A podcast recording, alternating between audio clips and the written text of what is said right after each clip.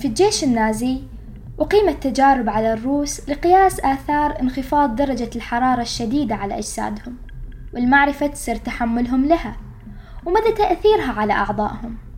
فكانوا ينزعوا ملابسهم ويرموهم في برك ماء متجمدة ويشاهدوهم لين يموتوا ببرود مشاعر ويكملوا تجارب أكثر قسوة على القلة اللي ما ماتوا. من وين كل هالقسوة للجنود؟ ليش إحنا نتعاطف مع أصدقائنا أو ويا ناس ما نعرفهم أصلا؟ وش هو التعاطف؟ كيف يتكون عندنا؟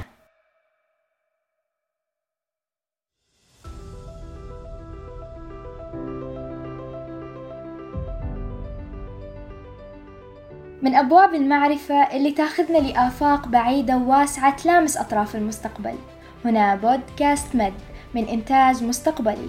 في موسمنا الثالث راح نتكلم عن أشياء لا ترى ماهيتها أسبابها وآثارها علينا. هذا الموسم عما لا نستطيع رؤيته.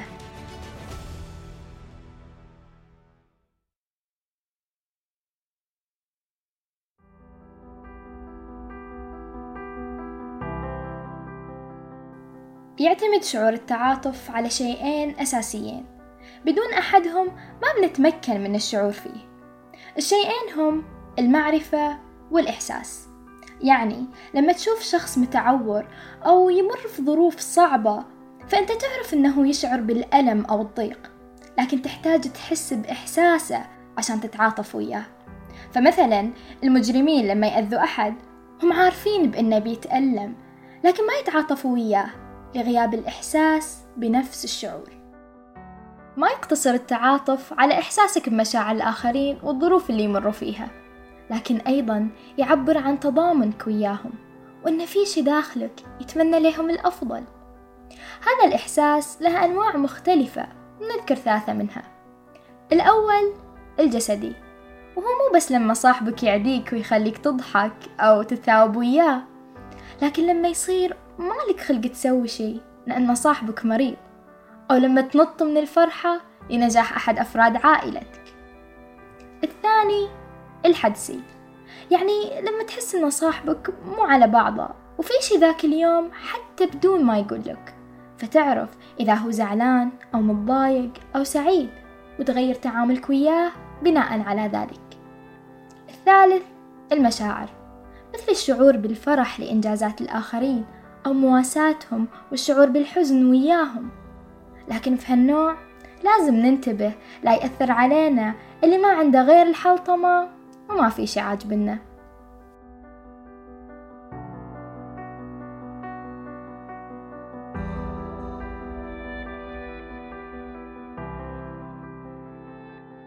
جرب تاخذ نص الليمونة اللي في باب ثلاجتكم وتقضم منها قطعة. بشرط يكون في ناس حولك تراقب ردة فعلك. اللي بيصير غالبا إن وجوههم لا إراديا بتنكمش بانكماش وجهك. ونفس ردة الفعل المضحكة تظهر على وجهك لو كان العكس.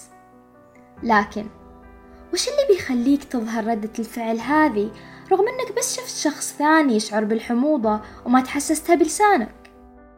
وعشان نعرف خلونا نرجع بالزمن للوراء.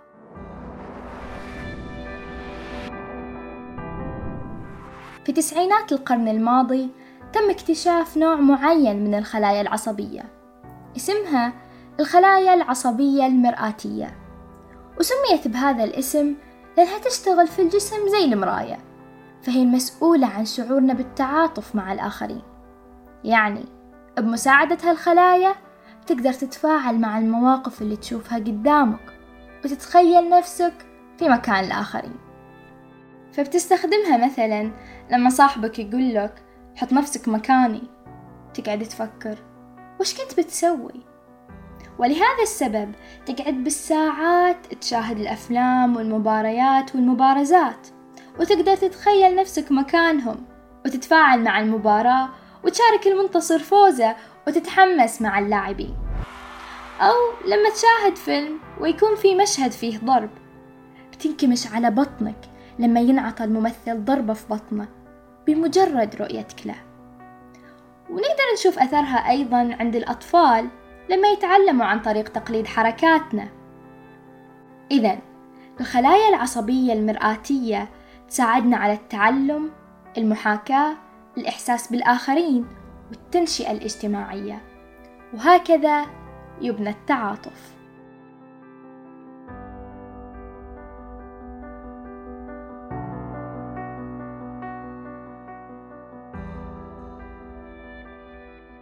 يحتاج الشخص لتعاطف الآخرين معه للتعبير عن فرحه أو لتخفيف معاناته. ففي العلاقات القريبة قد تفتر العلاقة لما يحس شخص بعدم تعاطف الآخر معه وخصوصا لما يتكرر ذلك في مواقف مختلفة. وممكن يفسر على أن عدم اهتمام. فبعد تعب شديد أو آلام أرهقتنا نحتاج ولو لكلمة تخفف علينا وتريحنا. وفرحتنا.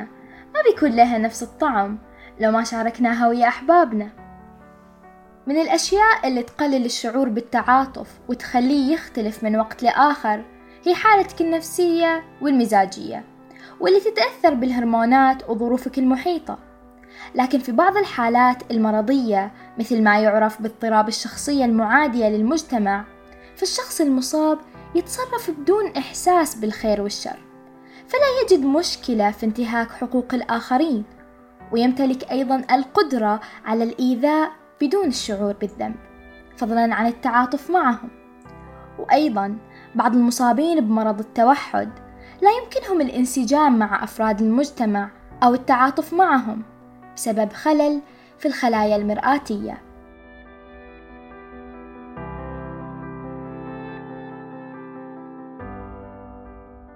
للتعاطف فوائد كبيرة تنعكس على شخصية الفرد وخصوصا عند تعليمه للأطفال من الصغر. فهالشي بينعكس عليهم وهذه الفوائد بتكون شخصيتهم لأنه يطور المهارات الاجتماعية والعاطفية والمعرفية ينمي القدرات الإبداعية والأفكار المبتكرة ويزيد من تقدير الذات.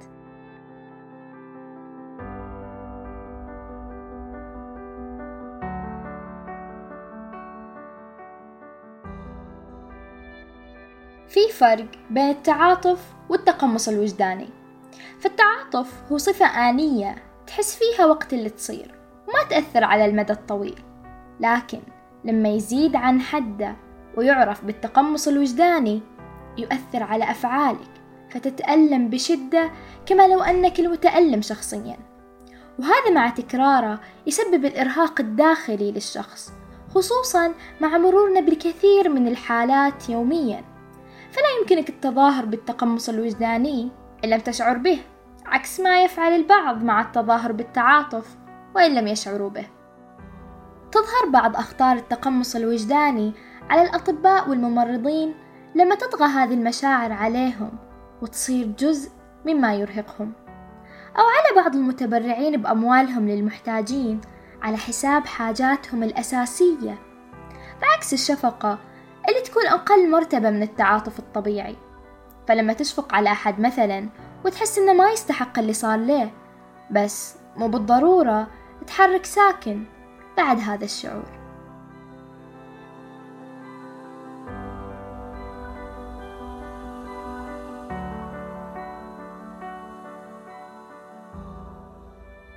إن معرفة احتياجات الآخرين المختلفة يمكن أن يساعدنا في تحقيق أهداف الحياة. وهذه هي قوة التعاطف التي لا تتوقف عند حدود التفكير والشعور بما يشعر به الآخرين. ولكن أيضا في فعل شيء حيال ذلك ودعم موقف الشخص الآخر. فهذه الخلايا التي تمنحنا التعاطف تمكننا من التناغم مع الآخرين والعالم بأسره هذه هي الحلقة الأخيرة من موسمنا الثالث ما لا نستطيع رؤيته. ترقبوا جديد مد لأن راجع لكم.